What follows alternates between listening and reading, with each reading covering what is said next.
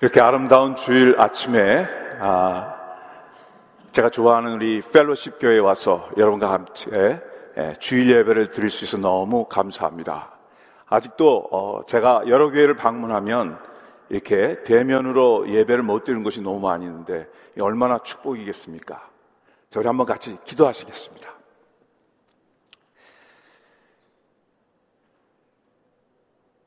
주님을 사랑하는 자가 주의 사랑을 덧입고 주님을 간절히 찾는 자가 주님을 만날 것이라 하신 주님. 오늘 신선하고 아름다운 주일 아침 주님을 사모합니다. 주님 이 시간 임재하여 주시옵시고 이 시간 우리 주님께서 우리를 얼마나 사랑하시고 우리와 함께 하기를 원하시고 또 우리에게 말씀하시고 싶은 주의 마음을 주의 심정을 읽을 수 있고 또 주의 말씀을 들을 수 있는 시간 되게 도와 주시옵소서.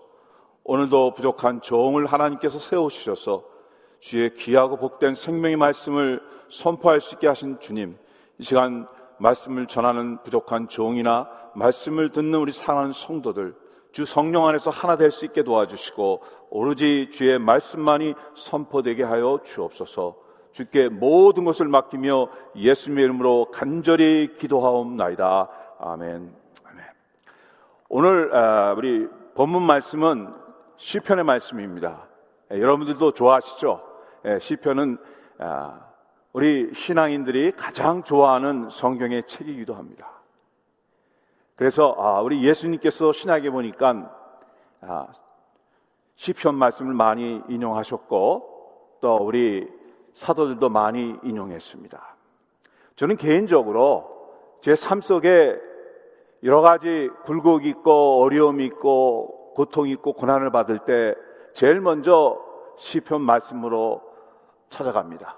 왜냐하면 시편 말씀은 1500년 동안 그 수많은 성도들이 주님을 사랑하고 주님과 체험하고 주님과 삶 속에서 어떤 그런 그 아름다움을 예, 감성적으로 표현한 시기 때문에 이 시대에도 21세 이 시대에도 우리에게 많이 와서 닿습니다. 저는 오늘 특별히 시편 중에서 시편이 150편으로 되어 있는데 가장 긴 예, 장수를 갖고 있는 책이죠. 그런데 이 중에서 시편 말씀을 대표할 수 있는 시편 1편에 있는 1절부터 6절까지 있는 말씀을 통해서 한번 우리의 현재 생활에 가장 기본적이고 중요한 것이 무엇인가를 한번 생각해 볼 수 있는 시간을 갖기를 원합니다. 가장 중요한 것이 무엇인가? 뭐 여러분들이 잘 알다시피 우리는 우리가 경험한 20년, 30년, 60년, 70년 우리의 이 땅의 생애 속에서 가장 혼란스러운 시대에 살고 있습니다. 뉴스를 틀면 어떤 것이 사실인지, 어떤 것이 맞는지, 그리고 수많은 사람들의 다른 의견이 있고, 또 나라와 국민들이 갈라져 있고, 또 우리의 지금 팬데믹 때문에 이 팬데믹이 끝나는 것 같았는데 다시 기승을 부리면서 수많은 사람들이 어려움을 겪고 있습니다. 왜냐하면 우리가 지금까지 익숙해 있지 않은 혼란 시대에 살고 있기 때문에. 이럴 때 저는 그런 생각이 듭니다. 제 직장에서 우리 동료들이 자주 쓰는 말이 있습니다. Back to the basic. Back to the basic. 이런 그 말이 무슨 말인지 아시죠? 여러 가지 복잡하고 어려울 때 어디로 돌아갈까요? basic. 가장 기본적이고 가장 중요한 것으로 돌아가자 얘기입니다. 우리가 잠시 숨을 좀 고르고 이 시간에 가장 중요한 것이 무엇인가? 내 생애에서 가장 중요하고 그러나 단순한 것 그것이 무엇인가 한번 생각해 보자 이겁니다. 그래서 오늘 저는 기도 어, 설교 부탁을 받고 기도하다가 오늘 펠로시 교회 성도들과 시편 1장에 1절부터 6절까지 있는 말씀을 통해서 우리의 그런 베이식 우리 신앙생활의 베이식을 한번 점검해 보도록 하겠습니다. 아모스 8장 11절에 보면 구약의 말씀에 이런 말씀이 있습니다. 주 여호와께서 가라사대 보라 날이 이를지라 내가 기근을 땅에 보내리니 양식이 없어 주림이 아니며 물이 없어 기람이 아니요 여호와의 말씀을 듣지 못한 기갈이라. 아모스 시대에는 이스라엘 역사에 가장 정치적으로 안정돼 있고 경제적으로 부흥했던 시대인데 하나님 보시기에는 매우 기갈하고 목이 말라 하는 백성들을 보시게 된 겁니다. 왜 그렇습니까? 오늘 아모스는 하나님의 말씀을 듣지 못한 기갈이라. 아, 저는 이제 출장을 많이 다니면서 또 제가 배워와야 우리 로컬 처치의 우리 목사님들에게 또 나눠주기 때문에 이제 미국 교계에 앞서가는 세미나를 많이 다닙니다. 그런데 지금 이 시대에 복음주의에서 가장 아, 통찰력이 있는 분이 에드 스트레저라는 예, 얼마 전에 위튼 신학교 빌리그레암 학교의 학장으로 가신 분이 자기가 연구한 통계를 내면서 이런 얘기를 한 것을 제가 기억합니다. 무슨 내용이냐면 미국 인구의 그 분포를 보면은 미국의 30%의 인구는 기독교 신앙과 거리가 먼다든지 아니면 against 하는 사람들이 30%. 그럼 그 중에는 그 무신론자들도 있고 또 타 종교, 뭐 이슬람이라든지 불교라든지 다른 종교의 사람들. 그래서 미국 인구의 30%가 그런 사람들이고 그 다음 25%는 cultural Christian. 미국 인구의 4명 중 1 명은 문화적인 기독교인. 다시 말해서 내가 기독교인이라고 생각이 드는데 그 이유는 뭐냐면 내가 기독교 집안에서 태어났고 또 내 친척 중에서 기독교인이 있고 내가 1년에 두세 번 교회를 간다 이겁니다. 그 다음 25%는 나미날 크리스찬 명목상 기독교인들 우리 같이 이렇게 주일날 교회 와서 목사님 설교도 듣고 또 가끔 성경 공부도 하지만은 하나님 말씀과 거리가 먼 사람들이라 이겁니다. 그 다음, 놀라운 것은 미국에 성경 말씀을 인정하고 성경 말씀대로 살은 그분은 이제 genuine Christian이라는 표현을 썼습니다. 성경 말씀대로 살려고 하고 성경 말씀 많은 사람들이 미국 인구의 20%. 지금도 제가 그 로컬 백인 교회들 가서 이렇게 선교 보고를 하면 그분들이 얘기는 뭐냐면 미국이 아직도 크리스천 국가이고 아직도 다수가 하나님을 믿는 사람들이라고 생각하십니다. 왜? 그들이 그렇게 익숙해져 있기 때문에. 그들이 그들 만나는 사람들이 다 똑같은 사람들이기 때문에. 그러나 실상은 이 미국은 현재 20%만이 하나님 말씀을 알고 하나님 말씀대로 살려고 노력하는 사람들이라 이런 얘기입니다. 바로 미국의 이 시대의 기근은 다른 것이 아니라 미국인 가운데 절대 소수인 20%만이 하나님의 말씀을 알고 하나님 말씀대로 살려고 노력한다 이겁니다. 여러분도 어디에 속해 계십니까? 여러분 미국 역사를 아시죠? 1963년도에 대법원이 종교의 자유라는 이름 때문에 공립학교에서 성경 말씀 기절을 암송하는 것과 주기도문을 암송하는 것을 폐지했습니다. 제가 1970년 말 때만 와도 수많은 사람 주일날 다 문을 닫고 다 교회를 가기 때문에 제가 비신앙인데도 교회를 갈 수밖에 없었습니다. 사회적인 분위기가 지금은 어떻습니까? 바로 우리가 하나님 말씀을 멀리 하기 시작하면서 이 시대에 우리 미국은 말씀의 기근에 들어갔다는 사실입니다. 그래서 이, 시대에는 성경 얘기를 하면은 수많은 사람들이 모르고 있어요. 특히 젊은 세대들은 성경에 대해서 무지합니다. 바로 그것이 우리가 지금 겪고 있는 무엇이 진리고 무엇이 사실인데 혼란스러운 시대에 빠져 있고 아직도 페이크 뉴스가 남행하고 어떤 것을 우리가 찾아야 될지 우리 기독교인들까지 혼란스러운 세상에 살고 있다는 것입니다. 오늘 하나님 말씀에 시편 제1장 장 첫절에 복 있는 사람은 이렇게 얘기하시고 2절에 그 율법을 취하러 묵상하는 자로라고 그랬습니다. 묵상하는 자로다. 주야로. 오늘 저는 아, 여러분과 함께 오늘 복이 있다는 얘기를 한번 성경 말씀을 갖고 한번 좀 보면서 복 있는 사람이란 정의를 한번 성경적으로 한번 좀 해보고 가도록 하겠습니다. 오늘 복 있는 사람이라 이 기절은 시편만 보겠습니다. 시편 150편에 25군데가 나옵니다.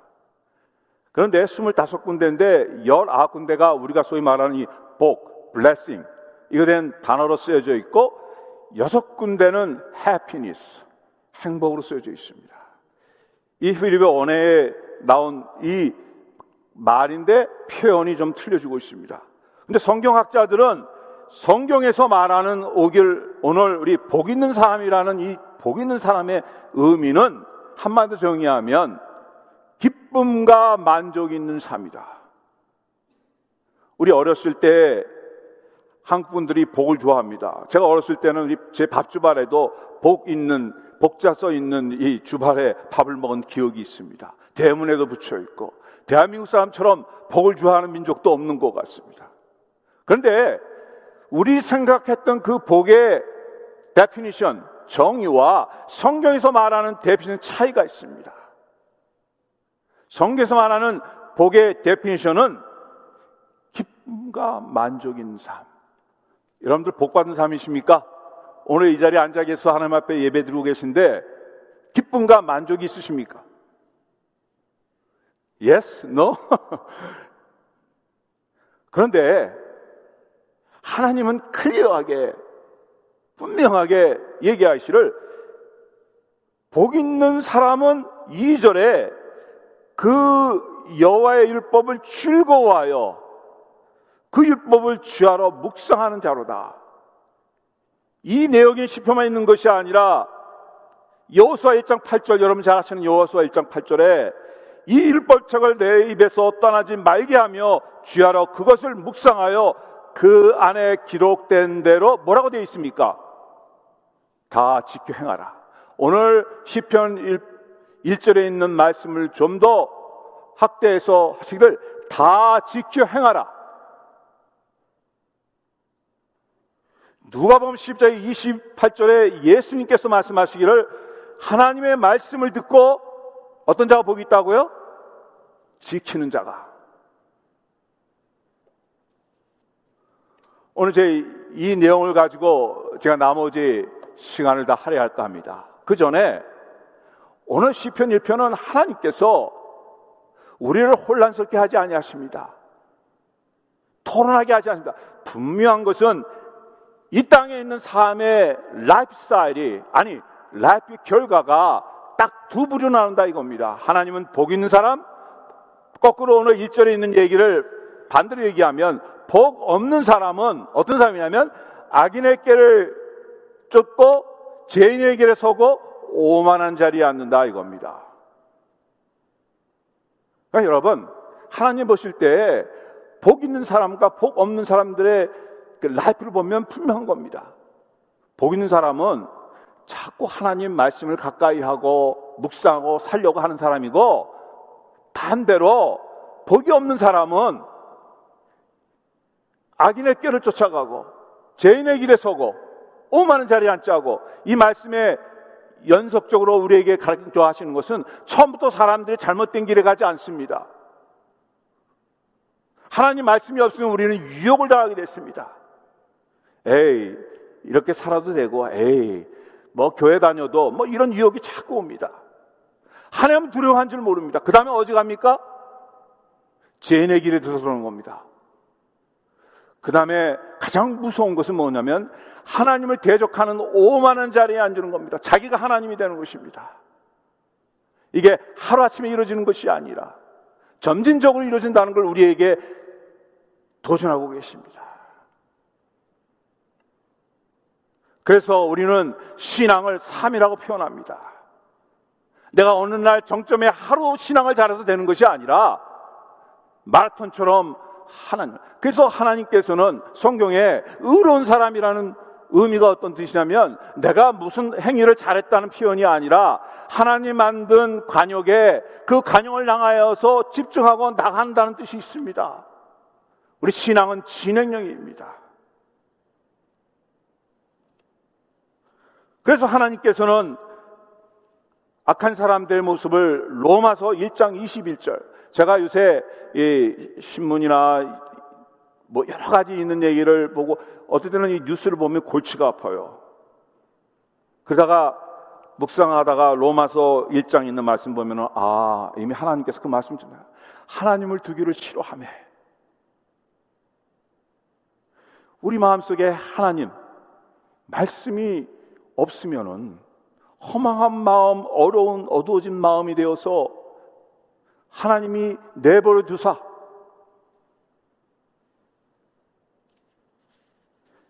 이 얘기는 내가 과거에 신앙을 잘했기 때문에 이런 죄에서 내가 면역이 된다는 말씀이 아닙니다. 여러분, 성경의 대표적인 것에 우리 다윗의 생애를 볼 수 있지 않습니까? 다윗은 결과적으로 훌륭한 사람이었지만 그는 죄로 말미암아 이 땅에서 고통을 받았습니다. 네, 하나님께서 죄를 용서해 주십니다. 그러나 죄로 인하여서 그는 인간으로서 그 자, 자기 자식에게 배반을 당하고는 끔찍한 일을 저질렀습니다. 우린 죄의 무서움을 알아야 됩니다. 하나님을 멀리하는 그 무서움을 알아야 됩니다. 세상 사람들이야 알 수가 없죠. 그러나 우리 믿는 사람들, 하나님을 아는 사람들은 하나님을 두려는 마음이 있어야 됩니다. 하나님 들어온다는 게 뭡니까? 오늘 말씀에 복이 없는 사람은 악인의 깨를 따서 죄인에게 서 오만한 자리에 앉고 두 번째 저는 이 말씀이 너무 좋습니다. 제가 어떤 성도 집에 방문했는데 그 집에 이 벽에 예, 뭐 우리가 성도 신앙하는 분들의 집에 방문을 해서 이렇게 딱 보면, 야, 저분이 신앙하는 분인가? 이렇게 좀 마음이 저할 때가 있습니다. 벽에 붙어있는 그림이라든지 여러 가지 상품 보면. 근데 저는 이 어떤 성도집 방문했는데, 어, 시, 저 시편 3절에 있는 말씀에 있는 그림을 그려서 붙여 놓으셨더라고요. 저는 시냇가에 심은 나무가 시절을 쫓아 가시를 맺으며 그 잎사귀가 마르지 아니한 같으니 그 행사가 다 형통하리다. 어떤 주석가는 그랬습니다. 하나님은 최고의 예술가다. 어떻게 1절, 2절에 있는 복 있는 사람의 이런 표현을 우리 생애를 한 그림으로 그렸는데 이렇게 3, 3절에 있는 말씀, 아, 3절에 있는 말씀으로 그릴 수 있는가? 그렇죠, 여러분? 여러분 안 좋아하십니까? 저는 시냇가에 심은 나무가 시절을 쫓아 가시를 맺으며 그 잎사귀가 마르지 같으니 그 행사가 다 형통하리로다. 사실 이 말씀을 가지고 한 시간 설교도 모자랄 것 같습니다. 너무너무 의미 있는 말씀이 많습니다. 어떨 때는 말 한마디가 아, 말 백마디보다 그림이 더 효과적일 때 있는데 하나님께서는 우리로 하여금 감성적으로 쉽게 받아들이기 위해서 그림을 그려줬습니다. 근데 그림의 결론이 뭡니까? 1절에 복 있는 사람인데 3절에 마지막 부분에 그 행사가 다 형통하리라. 여러분 이 단어 좋아하시죠? 여러분들이 하는 모든 일이 다 형통한다 이겁니다. 할렐루야 아닙니까? 할렐루야죠. 형통하리로다. 형통하리로다.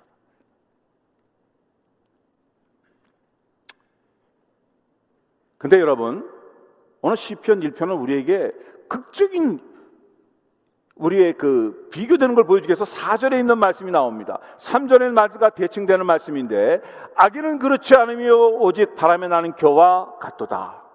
의인은 복 있는 사람은 형통한다고 그랬는데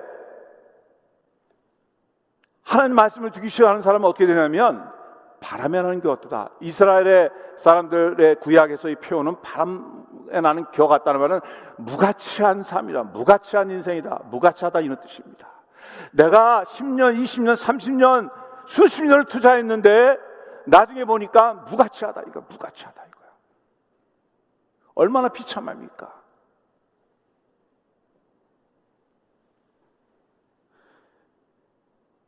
제가 미국 와서 얼마 후에 80년대 초에 어떤 가정을 제가 보았습니다. 그 가정이 부부가 이민을 와서 아무것도 없이 하는 아주 서민으로 이민 와서 열심히 해서 carryout store 하나 하고 그 다음에 그걸 또 두 개 넓히고 세 개 넓히고 한 15년 지나니까 도매상을 하게 됐습니다. 소위 말해서 어, American Dream을 이룬 분입니다. 근데 이분을 처음에 제가 봤을 때 그 이민교회 그 당시 우리가 헝그리 정신이 있어 그런지 몰라도 교회에 하나님을 얼마나 우리 간절히 찾는지요. 아, 울부짖으면서 간절히 찾고 이 부부가 그랬습니다. 하나님을 열심히 섬겼습니다. 기도 제목이 있었겠죠. 하나님, 우리를 축복해 주셔서. 예, 하나님께서 그들이 바라는 대로 10년, 15년 후에 이 지역사회에서 부를 누리는 분들이 됐습니다. 그런데 이 남편 되신 분이 이제 열심히 뛰다가 이제 직원들도 많아지니까 자꾸 가게를 비우기 시작하시면서 이분의 취미가 뭐였냐면 애틀랜트 시리를 가신 겁니다. 요새는 이제 그런 일 없는지만 얼마 전까지만 해도 여러분 아시죠? 근데 이분이 거기에 재미가 붙이셨습니다. 교회 이제 처음에는 교회 가끔 빠지더니만 그 다음에 자주 빠지시고 그 다음에 더 문제는 뭐냐면 부인이 보니까 화가 나는 겁니다. 아이 똑같이 일하고 했는데 자기는 주말마다 부인도 나름대로 주말에 이제 당신의 삶을 줄기 시작했습니다. 그럼 몇 년이 지났습니다. 남편 되신 분이 도박에 점점 범위가 커지고 나중에 감당할 수 있는 경제에 이뤘습니다. 가게를 하나하나 정리하기 시작했습니다. 가정이 서로 블레임합니다. 저는 그 가정을 보면서 물론 육심한 아주 레한 경우기도 하지만은 그분들의 제가 볼때 오늘 시편 말씀을 보면서 그분들 생각이 났습니다. 무엇이 문제였을까요? 그분들이 하나님 앞에 물질을 달라고 강구했습니다. 하나님 매달렸습니다. 하나님 허락해 줬습니다. 그런데 그걸 지키지 못하셨더라고요. 왜? 하나님은 점점 멀리 하기 시작했습니다. 갑자기 멈추는 것이 아, 멀리 하는 것이 아닙니다. 조금씩 조금씩 그러다 보니까 오늘 시편 1편에 있는 1절의 말씀처럼 너무 서글픈 일입니다. 결국 그들의 생애는 바람이 나는 겨와 같은 험하게 끝났습니다.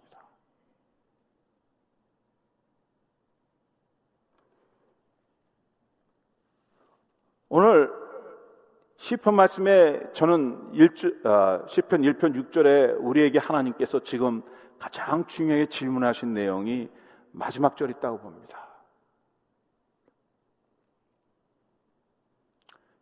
5절부터 말씀을 보면 그러므로 악인이 심판을 견디지 못하며 죄인이 의인의 해중에 들지 못하리로다.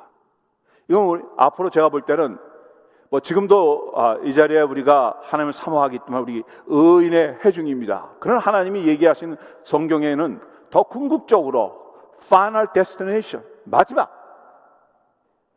우리가 바꿀 수 없는 마지막 우리의 운명은 뭐냐면 하나님께서 6절에 의인의 길은 여호와께서 인정하시나 악인의 길은 망하리로다. 네, 이 땅에서 우리가 말씀을 등한히 하고 하나님 종종 우리가 뭐 악인의 길을 또 갈 수도 있고 뭐 막말로 오만리까지 갈 수 있어도 우리가 회개하고 돌아오면 그것이 성경의 우리의 가르침입니까? 회개하고 돌아오면 second chance 그것이 다시였고요. 그런데 이 땅의 생애가 끝나고 난다면은 그런 기회가 없다는 사실입니다. 하나님 앞에 인정받는 거. 전 이것이 제 삶의 궁극적인 목표입니다. 누구한테 인정받냐? 하나님 앞에 인정받아야 돼요. 하나님 앞에. 어떻게 보면 이 땅에 있는 모든 사람들이 다 인정받게 노력하는 겁니다. 그렇죠? 요새 올림픽이 있죠? 딱 금메달하는 사람이 뭡니까? 세상에서 인정받게, 그 종목에서 내가 세계 최고다. 사람들이 박수를 쳐주고, 우리가 돈이 많은 재벌도 우리가 박수 쳐줍니다. 빌 게이트, 어, 돈 많은 사람. 또 누구 누구. 박수 쳐줍니다. 그러나 그것은 영원한 것이 아닙니다. 이 땅에만 유효 기간이 있습니다. 근데 우리는 유효기간이 있는 것에 목숨을 맨다는 것입니다. 마태복음 25장 20절에 주님이 말씀하십니다. 그 주인이래 자였도다 착하고 충성된 조가 내가 작은 일에 충성하였음에 내가 많은 것으로 내 맡기리니 이 단어가 제일 중요합니다. 내 주인의 즐거움에 참여할지어다. 이게 언제일까요, 여러분? 아직도 우리 믿는 우리 신앙인들이 이 땅에서 아직도 우리 신앙인들도 열심히 하는 사람도 눈물을 흘릴 때 있고 아픔이 있고 고통스러울 때가 있고 마음대로 안 될 때가 있습니다. 그러나 하나님이 약속하셨습니다. 전국에는 여호께서 너희를 인정하시니. 하나님이 지금 이 시대에 모든 걸 다 하신다고 말씀하시는 건 아닙니다. 그러나 전국에는 그것이 중요한 거 아닙니까? 이 땅에서 아무리 인정받았다가 하나님 앞에 인정받지 못하면 무슨 의미가 있습니까? 신앙이 없는 사람은 이런 생각을 가질 수가 없죠. 이 세상이 전부니까. 그러나 여러분은 아니죠. 이것이 바로 신앙인과 비신앙의 차이고 이것이 우리의 축복인 것입니다. 그렇습니다. 예수님이 우리에게 경고하십니다. 사람의 안이 온 천안을 얻고도 제 목숨을 잃으면 무엇이 유익하리요? 사람이 무엇을 주고 제 목숨과 바꾸겠느냐?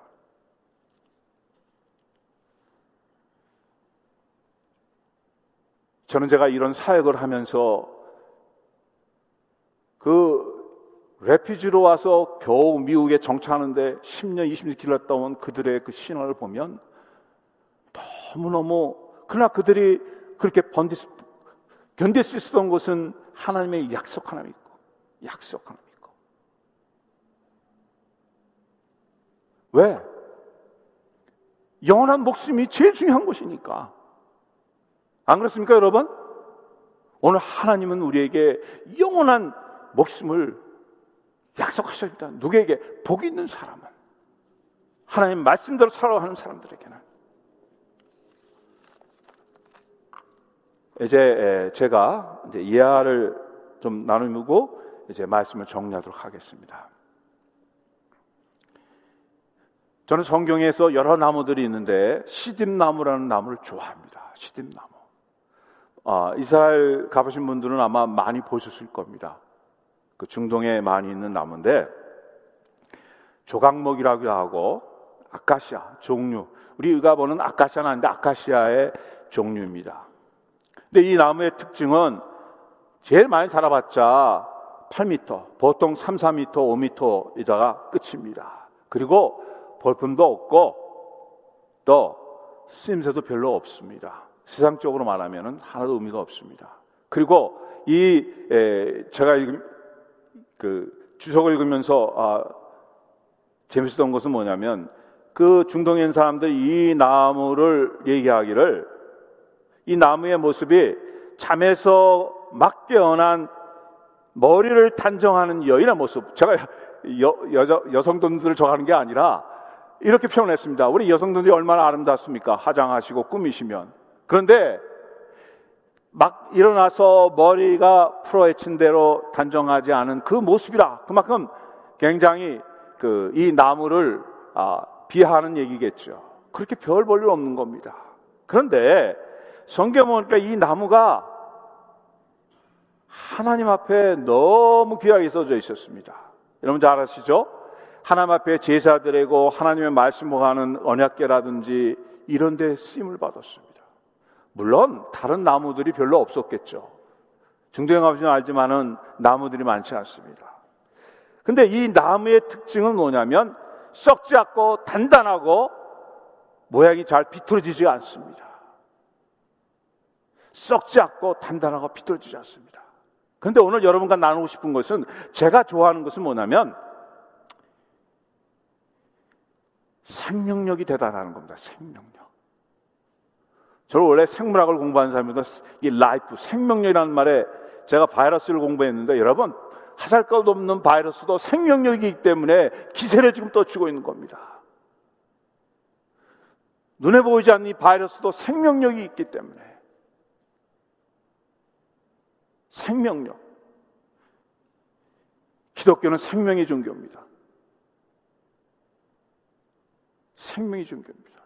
생명력이 있을 때 부자 끝 없는 것 같아도 생명력이 있으면 근데 이 나무의 특징은 뭐냐면 최고로 8m, 뭐 5m 정도 뿐이 못 자라는데 뿌리는 30 내지 80m까지 뻗치면 되는 겁니다. 더 놀라운 것은 최고로 지금까지 발견된 최고로 시듬나무의 뿌리가 많이 퍼진 거 보니까 3.4km, 3,400m까지 뻗쳤답니다. 이 나무가 8m 뿌리 최고로 자라봐야 8m까지 앉아있는 이 나무가 자기가 생존하기 위해서 아무리 바깥이 무덥고 물이 없다 할지라도 물을 찾아서 이렇게 뿌리를 내렸다는 겁니다. 오늘 시편의 1편 3절의 말씀 저는 시냇가에 심은 나무가 행사가 다 형통하는 이유는 뭐냐면 저는 시냇가에 심는다. 시냇가에 앉으면 이것이 중동 사람들에게는 굉장히 어필되는 겁니다. 물이 귀한 곳이기 때문에. 여러분, 그 사철에 가시를 맺고 풍성하게 되기 위해서는 절대적인 조건이 뭐냐면 물에 붙어 있어야 되는 겁니다. 우리의 신앙은 절대적인 것은 뭐냐면 우리의 생명이신 예수 그리스도 하나님과 함께 하셨던 하나님의 말씀 말씀이 육신이 오는 우리 예수 그리스도 그분과 매일매일 우리가 교제할 때만이 가능한 것입니다. 우리 힘으로 할 수 있는 것이 아닙니다. 신앙은 신앙을 보면 항상 수동태로 되어 있습니다. 우리 스스로 하는 것이 아닙니다. 이 세상 어느 누구도 저를 포함한 어느 누구도 오늘 시간 하나님 앞에 바로 서기 위해서는 하나님과 함께 있어야 되는 겁니다. 우리는 그러겠어 부단히 세상이 더 험악하고 어려울수록 우리는 뿌리를 더 내려야 됩니다. 어디에? 아무도 뿌리 내는 게 아니라 시냇가에 뿌리를 내야 되는 겁니다. 이것이 우리의 신앙생활입니다. 이것이 우리의 말씀의 생활입니다. 이럴 때 이렇게 사모하는 사람들에게 하나님은 말씀하십니다. 인류 역사에 보면 하나님께서 위대한 일을 하시고 위대한 사람 쓸 때 말씀하셨습니다. 구약에서도 우리 모세가 주여 말씀하시옵소서 종이 듣겠나이다. 저는 오늘 이 시간에도 여러분들에게 하나님 말씀하시길 원하십니다. 마틴 루터는 말씀을 읽다 로마서 1장 17절을 통해서 종교교육이라는 감리교의 창사 웨슬리는 베레던전서 1장 4절의 말씀을 가지고 거대한 교단을 만드는 감리교단을 성 어거스는 로마서 13장 13절의 말씀으로 타락한 삶 속에서도 하나님 말씀을 듣고 인류 역사의 가장 훌륭한 분이 되었습니다. 저도 오늘 이 자리에 서기에는 캐나다 락키 산맥에서 하나님께서 저를 이사야 60장 1절에 있는 말씀 일어나 빛을 발하라는 이 말씀을 받고 제가 확신을 얻고 science를 하던 걸 포기하고 Southwestern 텍사스에 가게 된 것입니다. 하나님의 말씀으로 여러분 하나님의 말씀은 로고스 성경 보니까 하나님의 말씀을 표현할 때 로고스라는 단어와 레마라는 표현이 있습니다. 제가 그걸 깊게 들어가지는 않습니다. 로고스라는 말은 그냥 하나님의 말씀이 말씀으로 입으로 선포되는 말씀입니다. 제가 지금 이거 로고스의 말씀을 여러분들 드리는 겁니다. 그러나 이 로고스의 말씀이 물론 같이 쓸 때도 있었지만 레마라는 말씀의 그 특징은 뭐냐면 이 시간에 여러분들에게 아무개야 내가 너에게 말한다. 레마라는 말씀이 이 시간에도 여러분들에게 찾아올 때 역사가 일어나는 것입니다. 수많은 사람들이 성경 말씀을 들어도 그 중에 하나님께서 그 로고스 말씀이 선포될 때 레마라는 말씀이 선포되면 주님 나에게 주신 말씀으로 내 마음이 뜨거워지고 내가 감동을 받고 내가 실천하게 된다는 것입니다. 우리는 매일매일 말씀 속에 이 레마라는 말씀을 들어야 되는 것입니다. 고무적인 것은 제가 한국에 1년에 한, 한두 번씩 꼭 방문합니다. 감사한 거는 가는 교회들마다 요새 성경 통독, 성경에 대해서 많이 돌아갔어요. 성경에 대해서. 너무 고무적인 겁니다. 그러나 그 말씀을 넘어서 우리는 그 말씀과 동행하는 이런 삶이 이루어져야 됩니다. 우리 한국 교계에 우리 있는 우리 대 종로지라든지 미국 사람들이라든지 뭐 신앙적인 지도자들이 저에게 한국 교회를 칭찬을 많이 합니다. 그런데 이분들이 어떤 때 굉장히 예래해요. 한국 분들의 신앙을 얘기할 때 말씀 따로 삶 따로. 우리 대한민국의 그 신앙의 특징 중에 하나 뭐냐면 열정적이고 불이 잘 붙는데 말씀 따로 삶 따로. 말씀 참대로 산다로. 아마 그것이 대한민국 인류 역사에 유례 없이 폭발적으로 성장했던 기독교가 폭발적으로 다운하는 침몰하는 이런 국가도 별로 없을 겁니다. 말씀 따로 삶 따로. 여러분, 우리는 매일매일 하나님과 말씀으로 소통이 됩니다. 하나님은 말씀으로 여러분과 커뮤니케이션, 대화하기 원하십니다. 그것을 생활하기를 원하십니다. 말씀대로 살면 복이 뜨다. 누가 보면 12, 1장 28절 보니까 예수께서 가라사대 오히려 하나님 말씀을 듣고 지키는 자가 복이 뜨다. 여러분, 성경에 여기저기 이 성경이 많이 나온다는 말은 그만큼 강조되는 겁니다. 에? 왜? 아마 그 시대에도 이스라엘 백성들 아니면 또 신약 시대 예수님 당시에도 말씀을 들었지만 행하지 않은 사람들이 너무 많이 있었던 것 같습니다. 대표적인 사람이 바리새인들이죠. 성경에서 가장 우리가 조심해야 될 사람들은 성경 말씀을 트위스트해서 이단으로 가는 사람들하고 성경 말씀을 많이 아는 것 같지만 행함이 없는 사람이라고 예수님이 가장 나무랬던 사람입니다. 오히려 예수님이 신앙 없는 사람 나무라는 내용은 별로 없어요. 이 시대 우리에게 주시는 하나님의 경고입니다. 자, 이제 여러분들에게 제가 말씀 하나 가지고 질문을 하고 마치겠습니다. 그, 아, 제가 좋아하는 미국의 목사님, 그, 얼마 전까지 뉴욕 아, 리드모 처치의 단무선 팀 켈러, 젊은 사람들, 여러분의 자녀들이 제일 좋아하는 분 중에 하나입니다. 왜냐하면 뉴욕 그 어려운 데서 그 엘리트 젊은이들, 비신앙인들을 많이 전도해 가지고 이분은 City to City라고 그러죠. 전 세계의 큰 도시마다 그 젊은 사람들을 위한 교회를 세워 가지고 전 세계로 유명한 분입니다. 이분이 얼마 전 쓴 책에 이런 내용이 나옵니다.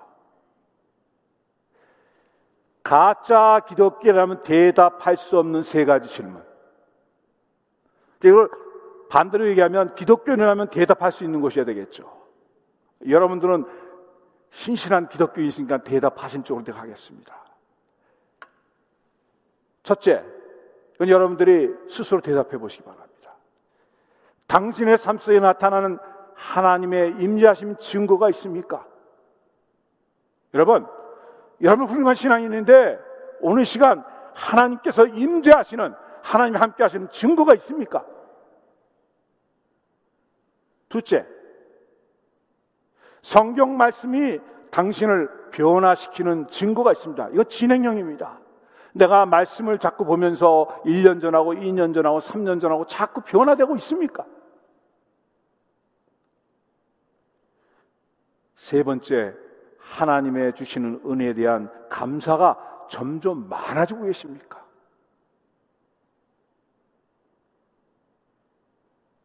여러분 잘 아시잖아요. 제가 좋아하는 기절하는데 대살권이나 전서 5장 항상 기뻐하고 시지말 기도하고 범사에 감도 이거 하나님의 뜻이라고 했잖아요. 우리 기독교인 신실한 기독교인의 특징이 뭐가 되냐면 이렇게 보면 항상 감사해야 되는 거야. 감사. 세상 사람 보면 크레이지죠. 감사. 전부 감사하는 거예요. 이런 증거가 메말랐다 하면 여러분의 신앙을 점검하십시오. It doesn't matter. 5년, 10년, 20년, 아니, 목회자, 아니면 성경학자. 아, it doesn't matter. 제가 말씀을 준비하기 위해서 성경이 있는 거와 제 신앙생활에서 매일매일 하나님과 묵상하고 교제하는 건 다른 겁니다. 착각하는 게 아닙니다.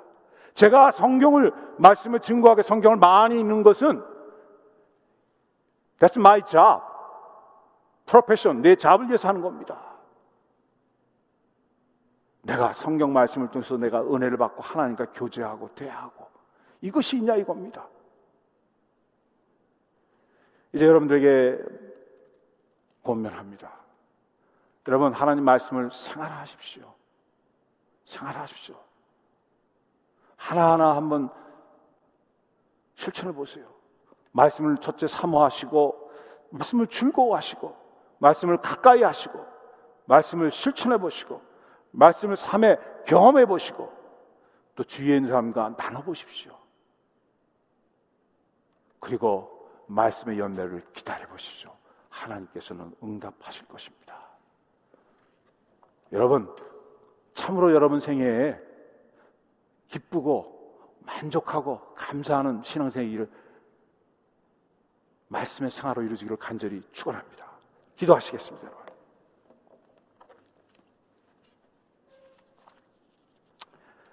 나는 포도나무여 너희는 가지라 그 안에 내 안에 내가 그 안에 거하면 사람이 열매를 많이 맺나니 나를 떠나서는 너희가 아무것도 할 수 없습니다. 너희가 내 안에 거하고 내 말이 너희 안에 거하면 무엇이든지 원하는 대로 구하라 그리하면 이루리라.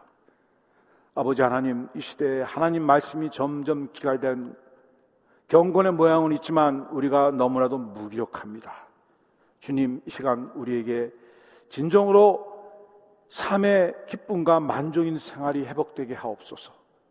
주의 말씀을 사모할 수 있게 하시고 말씀으로 살아갈 수 있는 능력을 허락해 주시옵소서. 주님, 이 말씀의 생활 속에서 우리가 하나님의 은혜가 충만함으로 말미암아 어둡고 혼란스러운 시대에 빛이 되게 하시고 그들에게 위로가 되게 하시고 그들에게 길을 제시해 줄 수 있게 해 주옵소서. 이런 일을 감당하는 이 펠러십 교회가 되기를 간절히 바랍니다. 주님 허락해 주옵소서. 예수님의 이름으로 간절히 기도하옵나이다. 아멘.